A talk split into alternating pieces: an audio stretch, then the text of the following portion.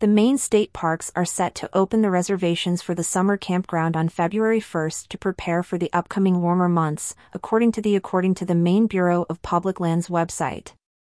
The campground reservations for the summer season in Maine state parks will spark the interest of outdoor enthusiasts to start planning their summer retreats. Known for its scenic landscapes and diverse outdoor activities, Maine offers a variety of state parks catering to campers with different preferences. These parks are set against the backdrop of coastlines and forests. This year, the Parks Department has introduced enhancements to the reservation system to improve user experience. These include a more user-friendly online booking platform and expanded customer service hours for phone reservations.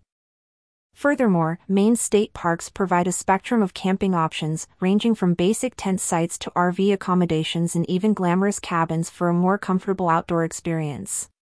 Each park features unique attractions and activities, such as hiking trails, fishing spots, kayaking routes, and other educational programs about local ecosystems. Among the most sought after destinations is Acadia National Park, famous for its breathtaking ocean vistas and hiking trails. Campers can witness the sunrise from Cadillac Mountain, the highest point on the U.S. East Coast, including exploring the rugged coastline, home to historic lighthouses and charming fishing villages.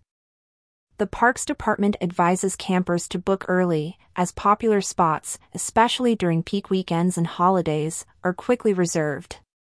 They also remind visitors to respect the environment and adhere to park regulations, including fire safety and wildlife protection measures. Maine state parks are sanctuaries for nature lovers and are also crucial for the state's tourism sector. It can draw visitors nationwide and internationally. Meanwhile, the parks are important for conservation, safeguarding Maine's natural splendor and biodiversity for future generations. For more information about the summer campground reservations, visitors can visit the park website.